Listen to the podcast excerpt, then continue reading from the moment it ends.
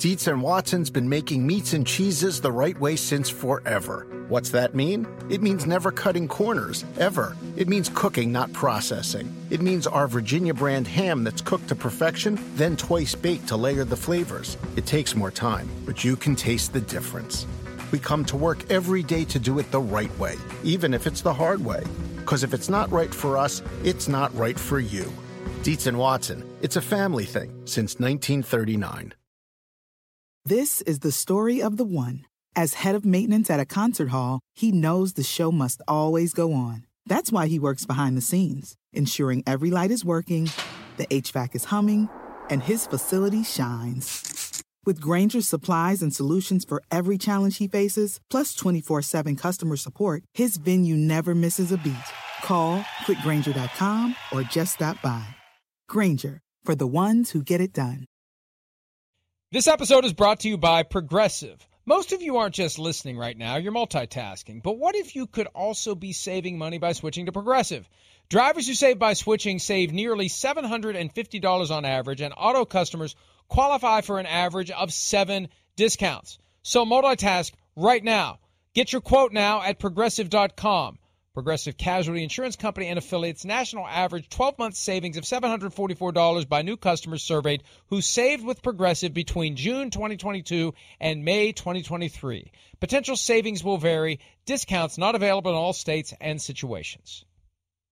Before we roll the audio on this PFT Live podcast, we want you to know that Mike Florio does an afternoon podcast. Why? To catch all the late breaking news and developing stories in the NFL, of course. So you got to subscribe to PFT PM as well. Go to Apple Podcasts, Stitcher, Art19, or Google Play. Search PFT PM and subscribe. Boom, done. Thanks for the support. Now, stats. Roll another hour of the PFT Live podcast. It's a Friday edition of Pro Football Talk Live, NBC Sports Radio, NBCSN, an hour from now. Big Cat back in the building. He'll be joining us next week in Miami as well, but it's just him today for the final two hours of the program. Closer and closer to the Super Bowl, closer and closer to the Pro Bowl. I will proudly state that I did not watch the skills competition, although I did see a clip of the uncanny dodgeball skills of Jarvis Landry. If the NFL ever goes away, Jarvis Landry has a future in the non existent professional dodgeball league. Whatever the name of that dodgeball league was from the. What was that movie? Was it called Dodgeball? It may have been. So I thought having the flu would be the worst part of Thursday for me. And I'm trying to get over it. Yesterday, the voice barely held out. I'm on different types of medication. I have learned that there is a fundamental difference between Dayquil and NyQuil. I'm concerned though about taking NyQuil. When you go to bed at midnight and you get up at 5ish, I don't think the NyQuil is going to wear off. So I took the Dayquil to control the symptoms so I couldn't sleep. So I was wide awake at 4. And this is a strange kind of a situation for me because I'm in the middle of a controversy that is confined to Twitter and really nowhere else.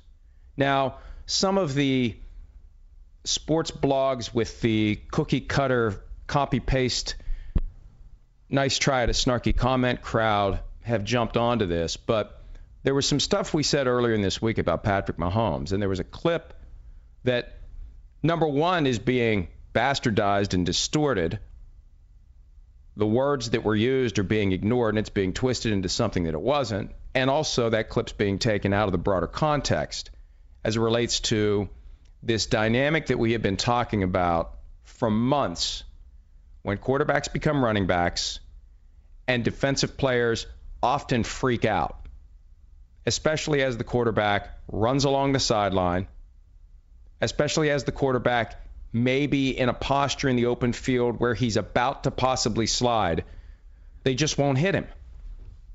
They won't treat the quarterback like a running back. And the ultimate example of defensive players freaking out under those circumstances happened on Sunday in the AFC Championship game when Patrick Mahomes ran 64 yards in all to cover 27 yards to score the touchdown that broke the back of the Titans. It made it 21 17 at the half. And at that point, it was over. That was the backbreaker. I know 30 minutes of football were left to be played, but at that point, we all knew that that 10 point lead the Titans had put together was gone forever and it wasn't coming back, and the Chiefs were going to win and they were going to the Super Bowl. And one of the big reasons it happened is, I believe, as Patrick Mahomes sprung free with that head fake for the ages, started down the sidelines, you had defensive players that were thinking, we can't hit him at the sideline. If he steps out of bounds as we get ready to hit him, we're going to get flagged. And if we try to line him up and hit him like we'd hit a running back, he may start into a slide and then we can't stop. And that's a very common dynamic that we see. And that's what Peter and I were discussing. Number one, how the Titans mishandled the situation, especially after Mahomes cut back inside at the 10. That's when Tramaine Brock and Amani Hooker just kind of freaked out. They didn't know what to do. Brock's trying to strip the ball out. Hooker kind of did this weird dive where it's almost like he was trying to miss Mahomes. And my point was and continues to be there are some teams that I think are actively coaching their players to treat those quarterbacks like running backs. I think Bill Belichick does it, as evidenced by the hit that we saw in week four on Josh Allen controversial hit, but the same kind of hit that you would see applied to a running back. I think the Seahawks took it a step too far in the wild card round when Jadeveon Clowney lowered his helmet and crammed it into Carson Wentz. I don't think Clowney would have done that to a running back. I think he's had it beaten into his brain, free hit on a quarterback. I'm going to go take it. And he crossed the line. And he should have been flagged. He wasn't. And he should have been fined. He wasn't because I believe the league didn't want to underscore the failure to throw the flag on the hit that ultimately, after some time, it wasn't an immediate removal of the game, but it automatically or ultimately resulted in Carson Wentz not playing again that day. And the point is this, and I don't know how I can say it any differently than I said it, even in the clip that was used. And I guess there's a shorter version of the clip where they omit my disclaimer that I'm not suggesting that the 49ers defense try to knock Patrick Mahomes out of the game. This isn't a bounty thing. This isn't a you will win the game if you incapacitate Patrick Mahomes. This is when quarterback becomes running back, quarterback is running back, running back rules apply, and you can't get freaked out by the gray area when the Super Bowl is riding on it. That's the point. And that's what I said. Now, the things that we said, both Peter King and I, before the quote that's been clipped and reacted to and the plain language of it flat out ignored, the context before that makes it even more clear. And let me just say this before I get into the details of what I actually said and what I didn't say. I'm one of the biggest Patrick Mahomes fans in the media. I saw, coincidentally, in a game against the Titans in 2017, his future superstardom. One play, rolled out to the right. He did that thing that we've seen him do where he looks behind him. He said he's checking to see if there's a flag that's been thrown so he knows whether or not to kind of keep going and try to make something happen. Rolled out, ran to the right. Titans defender came right at him and he uncorked a 50 yard at least bomb slash missile right on the money as he got hit in the face. That play, that play alone caused me to say, this guy's going to be a superstar. So when he became the starter in 2018, I was all over it. Patrick Mahomes, Patrick Mahomes, he's a star. Just wait, just wait. And we marveled at the things he did. And the guy's great. He's never changed. I've said this before. Superstardom has not affected him. He's polite.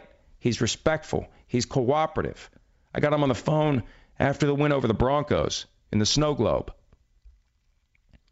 And he apologized for making me wait. He wanted to call me earlier, but he had other stuff going on because he knew that we were trying to get this ready to turn it around for 7 p.m. Eastern on Football Night in America. I, I'm, I'm a Patrick Mahomes guy. Now, in this business, we're supposed to be objective. And this is where the intersection, I think, happens. Because we try to be objective about our analysis of what we see and where things may move, especially in the next game. And the next game is a fairly big game, it's a Super Bowl. And this is where efforts to be objective, to discuss the dynamics of the game, to understand the flaws of the Titans' defense that were manifest on that 27 yard touchdown, and to try to project how the 49ers will deal with it. And that was how the comments started. And I said to Peter King, one thing I think we'll see from the 49ers if Patrick Mahomes decides to take off as a runner, I don't think we'll see that tentative quality that we see from too many defensive players who get scared of what happens if I hit the quarterback. And you know it's in their brains of these guys, and it needs to be. If the quarterback's near the sideline, you can't blow him up. If the quarterback slides, you can't blow him up, and you can never dip your helmet and cram it into them. But some defensive players, I think, Peter, are coached far differently. Patriots defenders, Seahawks defenders, and my guess is that Robert Saleh, the defensive coordinator of the 49ers, is going to spend the next two weeks telling his guys if this guy runs, you go hit him. And the Titans players, especially inside the five, I don't know what the hell those guys were doing, but they weren't hitting Patrick Mahomes. I think it will be a different experience for him if he tries to run against the 49ers. That was the opening quote. That was the context. That's the point. The Titans players were freaked out by the gray area, freaked out by the fact that a quarterback is out in the open field running the ball. He's close to the sideline. I better not hit him. He's out in the open field. You never know when he's going to slide. I better not I better not line him up and start moving in his direction because if he starts to slide, I'm not going to be able to stop. That's the point. And in the Super Bowl, when you got a championship riding on it, and the quarterback's going to dance around in the gray area and lead you to believe he's running out of bounds, and then when you pull up, cut back inside. We've seen that throughout the season. I remember back in week one, Matt Ryan did it to the Vikings. He was going to the sideline, and the Vikings pulled up, and he said, Screw it, I'll take 10 more yards. Because some defensive players, and I would say a lot of defensive players, are coached when you get to those spots where there's a chance that that hit is going to draw a flag. Not that it will. When there's a chance that it will, don't do it. And Peter agreed with me. Peter first went on a thing about Tramaine Brock trying to strip the ball and why the hell does he do that and why do players try to strip the ball. But then he said, one of the other things I think Robert Saleh is going to do here is he's basically going to say to his defense, and you know, Mike, you're absolutely right. When he is a runner, you treat him like a runner. You don't treat him like a quarterback. You hit him, and you hit him hard. That was Peter's response. That's when the tape started for the clip that made it onto Twitter. And even then, even if you ignore the context, I said, I'm not saying try to knock him out of the game. But if he's going to run the ball and become a running back, this is football, folks. You hit him, you hit him clean, you hit him hard, and he thinks twice the next time. And also, if he's running along the sideline, you don't get lulled into this sense that he's going to step out of bounds. And that's the line that I think people are like, well, you said you said you don't advocate injuring him, but you also said this if you can hit him, even if it's close to the sideline, even if he's maybe started into a slide. The point is, in the gray area, if he's close to the sideline, too many guys pull up when the quarterback's close to the sideline. So you start to hit him, and you're running the risk that he's going to duck out of bounds right before you hit him. And an official who looks at the quarterback and should see a running back, but sees a quarterback, is going to pull out his flag. Or you're trying to line the guy up and maybe he started into a slide, but it's too late to do anything about it. And that official, if it's close, oh, uh, you know, a running back can do the same damn thing. How often do we see a running back go into a slide? Running back's got the same option to give himself up and slide. Running backs don't do it. Quarterbacks do. And here comes this guy who's got a head of steam. He's planning to make a hit like Daniel Sorensen did to Ryan Tannehill later in the game last week. Tannehill could have started into a slide and potentially drawn a 15 yard penalty. Sorensen didn't hesitate because of that possibility. That's the point, folks. He who hesitates has lost when you're talking about a guy like Patrick Mahomes who has uncanny running skills and is going to lull you to sleep by making you think he's going to step out of bounds. Or you're not going to have a chance to stop yourself if you see him in the open field and you try to line him up and hit him like you would hit a running back because he sees it coming, he starts into a slide, and the next thing you know, the ball's 15 yards down the field. And the point I made about being inside the five, I mean, there, they, the, the, I mean, you, you just go, you go hit the guy. This is the overriding point. He's a running back, and if he doesn't want to get hit, don't run the ball. The quarterback shouldn't be allowed to have it both ways. And that applies to Patrick Mahomes, Lamar Jackson, Josh Allen, and every quarterback in the NFL. Because I've seen guys, starting with Matt Ryan in week one, get cheap yards, taking advantage of that hesitation that is being baked into the brains of defensive players to avoid the gray. Avoid the gray. That's my point. And the only regret that I have from Wednesday, while speaking extemporaneously with no script, with no teleprompter, just kind of processing whatever thoughts came into my head at the moment, I should have emphasized that I'm talking about the gray areas. Don't slow down because of the gray areas. And I think I covered it. Close to the sideline, maybe he started into a slide. I'm not saying if you see he started into a slide, you go hit him. Don't hit him dirty. Don't hit him late. But you can't slow down because of fear that if you do hit him cleanly, the guy in black and white stripes is going to disagree with you. The stakes are too high to freak out because a quarterback's running the ball. And we see too many defensive players freak out because the quarterback's running the ball. And that moment in the FC Championship game, that moment ended the game and ended the season for the Tennessee Titans. That's the point. I've written this. I posted it right before the show. I dare not even put it on Twitter because, look, the, the, people who are Chiefs fans who see what they want to see, hear what they want to hear, no matter what I said, no matter what the context, they're just out for a pound of flesh. But, but, but it's laughable. And, and look, if you're if you're creating written content all day long, every day of the year for 16 years. And if you're on the air three hours live without a script, without a prompter, without a net, five days a week, if you're not every once in a while getting your hand close to the flame, then you're boring and you're not doing your job and you're not telling people how football really is. I'm telling you how football really is.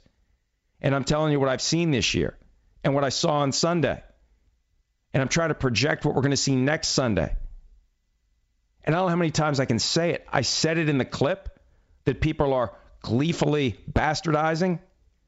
I'm not saying try to knock him out of the game. I'm not saying try to injure him. I'm not saying apply a cheap shot.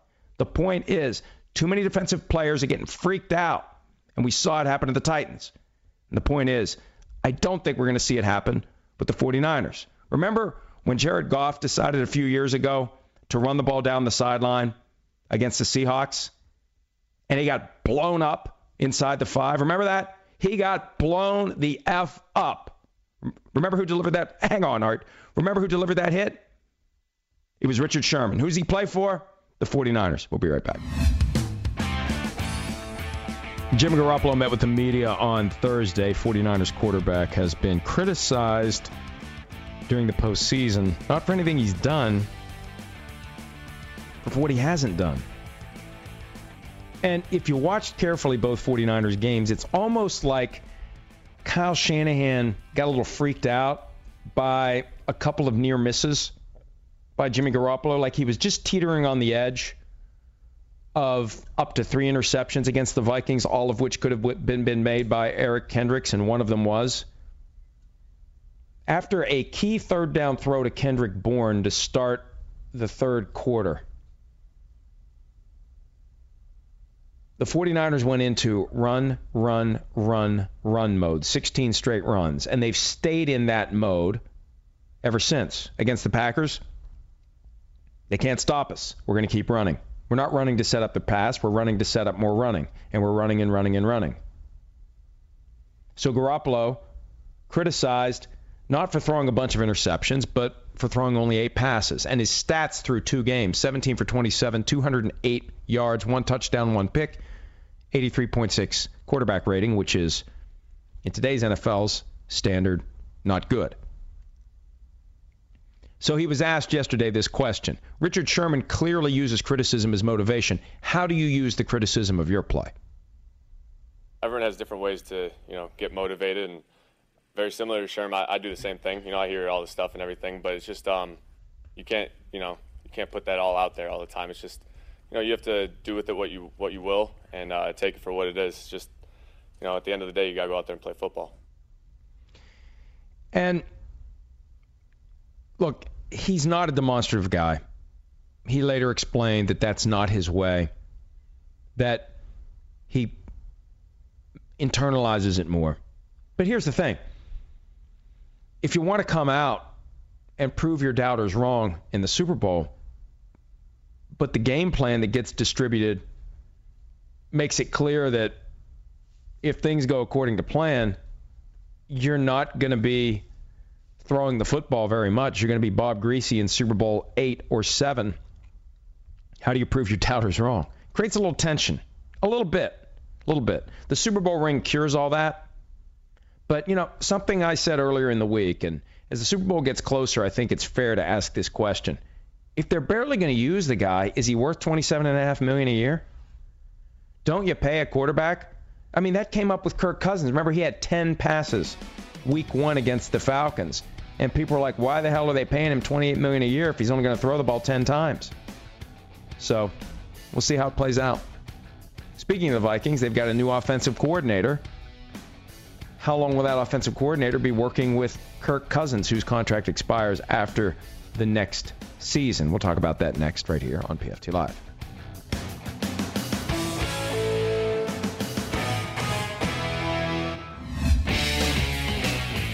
34 minutes after the hour, it's Pro Football Talk Live. Big Cat joining us in 25 minutes. Minnesota Vikings have a new offensive coordinator with Kevin Stefanski becoming the head coach of the Cleveland Browns. Gary Kubiak, who retired four years ago as head coach of the Denver Broncos, then spent some time with the team for a couple of years after that, working in the front office, consulting with the coaching staff, and then this past year decided to go to Minnesota and serve as assistant head coach, offensive consultant. And it's still bizarre that Kevin Stefanski got a head coaching job when Gary Kubiak got all the credit for the things that went well for the Vikings offense this year. Coach Mike Zimmer said in November, Gary Kubiak's the best thing that's happened to me since I became the head coach of the team. I thought that was the nail in the coffin of any Kevin Stefanski head coaching opportunities, but then again, it's Cleveland. So the guy responsible for what went well for the Vikings offense in 2019 is now the offensive coordinator. There was some speculation that maybe his son, Klint Kubiak, would take over.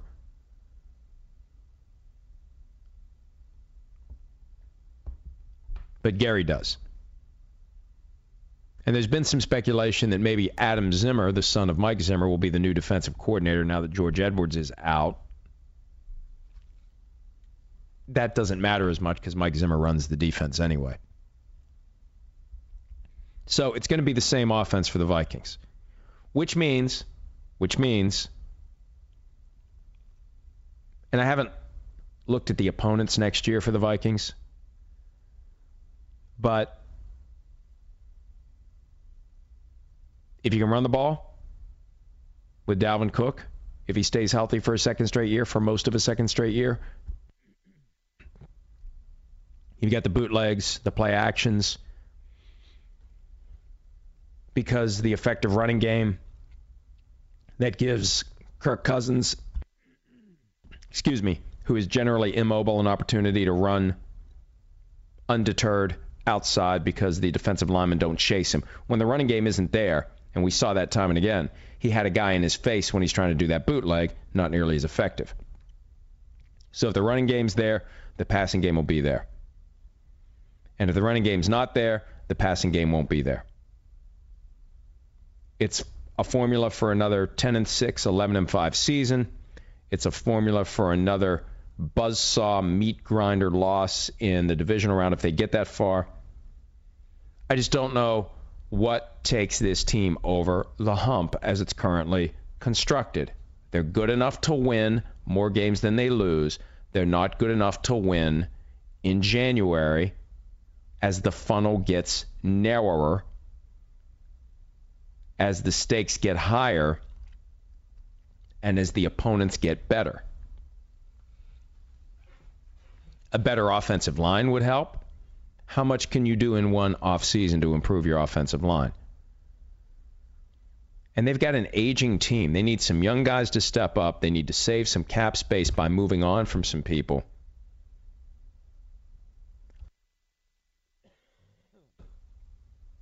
And let me tell you, if they want to go next level, if the Saints re sign Drew Brees, the Vikings need to make a play for Taysom Hill. Let him be a change of pace guy this year and groom him to become the quarterback of the team next year. That's what they need to do. If they want to bust through to the next level. Two years ago, when the Vikings lost in the NFC Championship game, I said, go get Drew Brees. You want to bust through to the next level this year? Go get Drew Brees. Two years later, I'm saying, get Taysom Hill if you want to bust through. Not the easiest thing to do when you've got Kirk Cousins, who's in the last year of his contract with a cap number of 31 million. The only way you're going to make that cap number more manageable is to extend the contract. And he told Sirius XM NFL Radio at the Pro Bowl that he's not focusing on that right now. And as to his future in Minnesota, he said, well, that's the NFL, right? I mean, you just keep going and you understand that if you keep playing and you do your part, that you're going to get more opportunities. I'm blessed to be able to be looking back with two of those years behind me and looking forward to finishing out that contract in Minnesota. Finishing out that contract in Minnesota. Sounds like a guy who doesn't expect an extension. And my position from last week, and I've been meaning to write this, but frankly, I don't want to get any hostile text messages from anyone because I know I will. I've been meaning to write that the Vikings should say to Mike Zimmer, Rick Spielman, Kirk Cousins, Dalvin Cook, we're not giving out any new contracts this offseason. Because if you reward these guys for getting close, what happens if they regress? You've got no flexibility if they regress in 2020. If you extend everyone's deal and you sign on for this current approach, which is a formula for 10 and 6, 11 and 5, exit from the divisional round at best, are you really getting yourself where you want to be? So give everyone the maximum incentive this year. Maybe add a Taysom Hill, a little glimpse of the future. And if it works, then you hand out the financial rewards. And if it doesn't work, it's easier and it's cleaner to rebuild after 2020 than it would be if you sign all these folks to extensions and it doesn't work and then you're stuck because you got buyouts. The thing about Cousins, though, is this the Vikings have no way of keeping him around against his will. He'll be in that Tom Brady category next year. Here's why.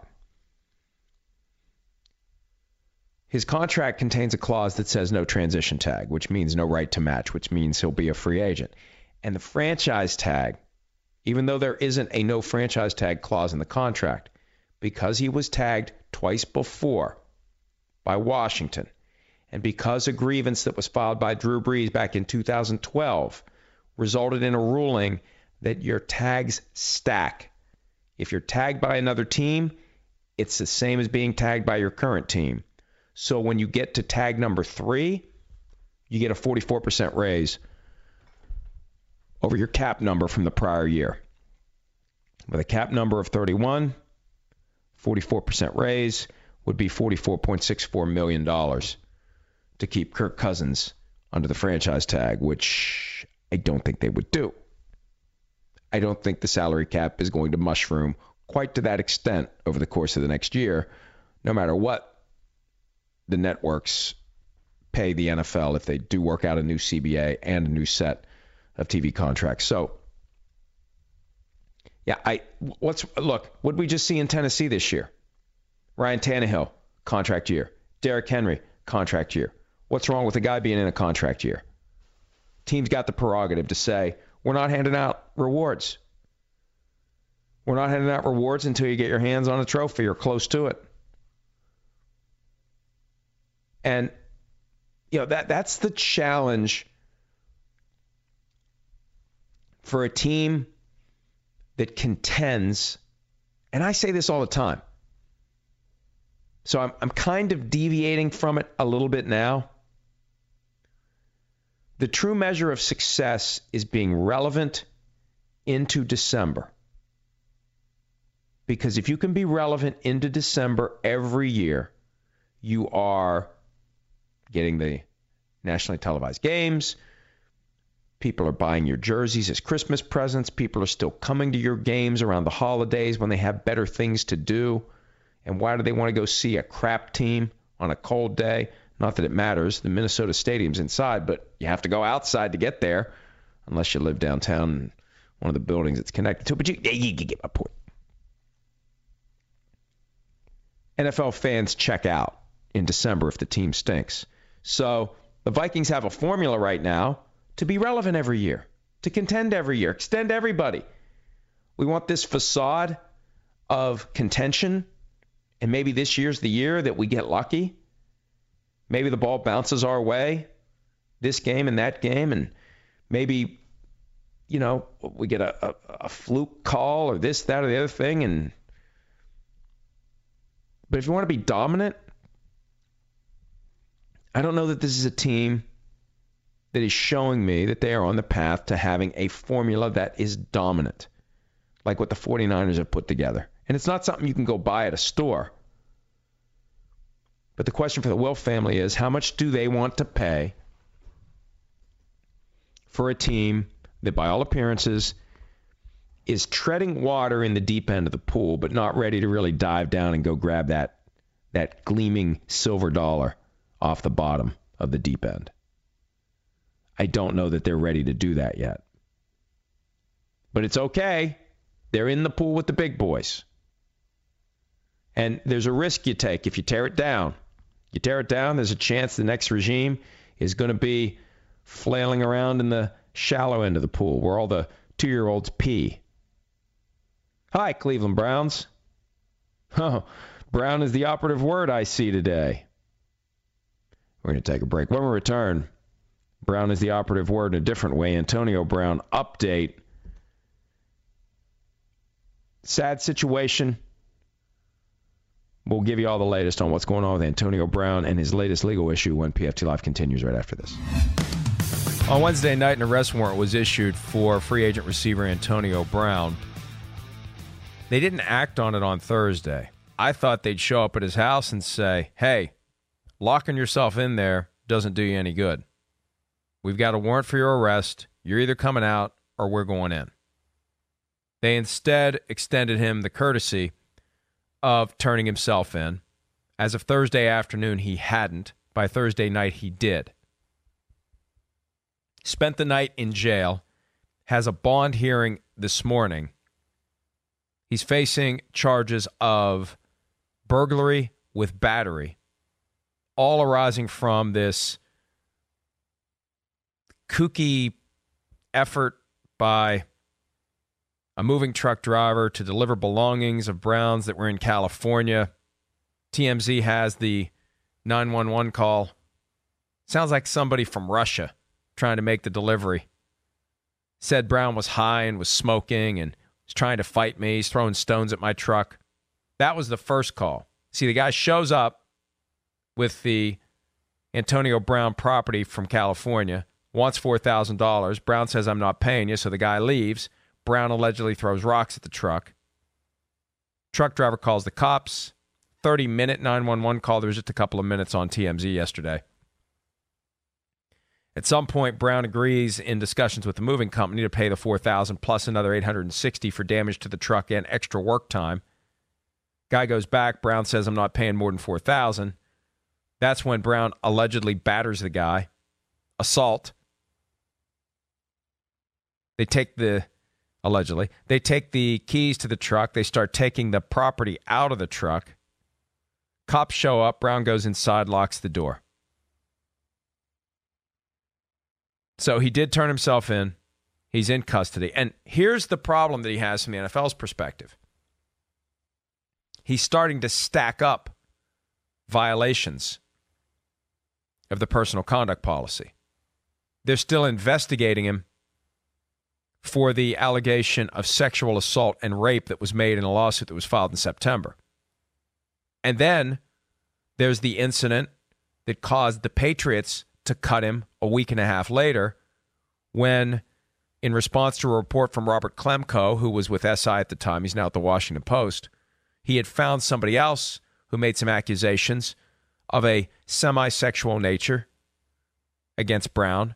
And then Brown allegedly harassed that person in a text message chain. That was the thing that caused the Patriots to cut him. That's a separate ground under the personal conduct policy for looking into Brown. And now there's a third one.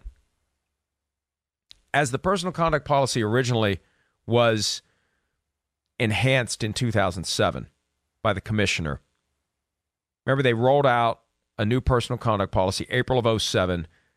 At the time, they suspended Pac Man Jones for a year and the late Chris Henry for eight games. And the new personal conduct policy focused on repeat offenses. And the thinking is look, the more times you get in trouble, the more likely we are going to hammer you under this policy.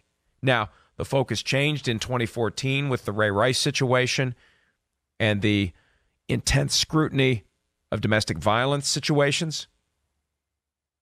But that repeat offender thing is still a big deal. And when you consider that the first strike they were looking into is sexual assault and rape, and I've said all along, if they conclude, even without a criminal charge, if they conclude based upon their investigation, extensive discussion with the alleged victim, interviewing Antonio Brown, doing other work, they still haven't reached a conclusion yet. If they conclude he raped this girl, how can you ever let him play in the NFL again? And I think he's at the point where no one's going to touch him. I think he's become radioactive. Back when Drew Rosenhaus was representing him just a week or so ago, there was a sense that if and when he would be cleared, there would be multiple teams that wanted to sign him. Do we really think that happens now? I think it only happens if this guy does get some sort of evaluation, some sort of treatment, something that that will allow teams to believe. And he's going to have to follow that with an extended stretch of no incidents on social media, no incidents with moving truck drivers or anyone else, no social media videos that he makes and, and proudly posts of himself berating the mother of three of his children. He's going to have to go a while convincing people that he's different.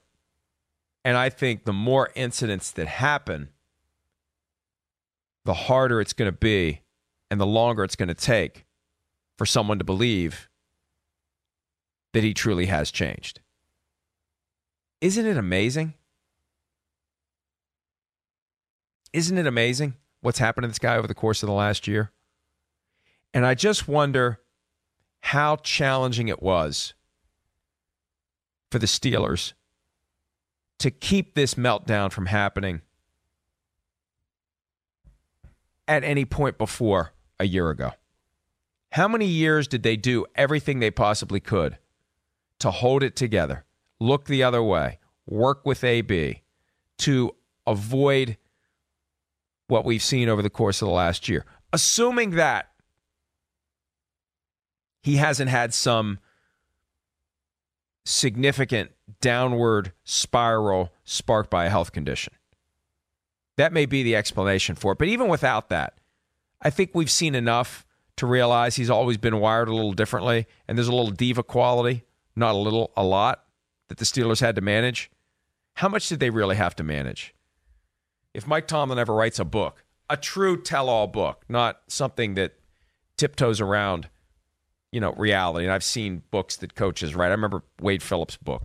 I thought it was going to be great. I thought it was going to tell us all sorts of great, funny stories, and it was just kind of big. A real book from Mike Tomlin. There's a lot that's going to be in there about Antonio Brown. A lot of chapters on how Mike Tomlin managed to somehow hold it together all those years with Antonio Brown. So, look, if the guy needs help, if he truly has a health condition that needs to be addressed, I hope he gets the help that he needs. I hope that he does. And if there's a way for him to get past all these legal issues and get back to the NFL and he can make a team better, the NFL's better when great players are in it. And I think he's still capable of being a great player. It's just unfortunate what's happened over the course of the last year. All right, over the course of the next two hours, more Pro Football Talk Live. Big Cat is here and ready to go. We're ready to go to Miami in a couple of days. We're going to have a big week there as well. I'm going to try to hold on to my voice as long as I can over the next two hours. More Pro Football Talk Live on NBC Sports Radio and NBCSN coming at you right after this. Hear that? It's the call of the Crave. And when the Crave calls, you know what to do. Try the $5 Bacon Bundle, because the only thing better than a White Castle slider is a White Castle slider topped with crispy hickory smoked bacon. So pick any two of either the Bacon Cheese Slider, 1921 Bacon Cheese Slider, or Chicken Bacon Ranch Slider. And also get a small fry for just $5 with the $5 Bacon Bundle. White Castle. Follow your crave. With the Wells Fargo Active Cash Credit Card, you can earn unlimited 2% cash rewards on purchases you want and purchases you need. That means you earn on what you want, like trying out that new workout class, and 2% cash rewards on what you need, like a foam roller for your sore muscles. That's the beauty of the Active Cash Credit Card. It's ready when you are with unlimited 2% cash rewards. The Wells Fargo Active Cash Credit Card. That's real life ready. Terms apply. Learn more at wellsfargo.com slash activecash.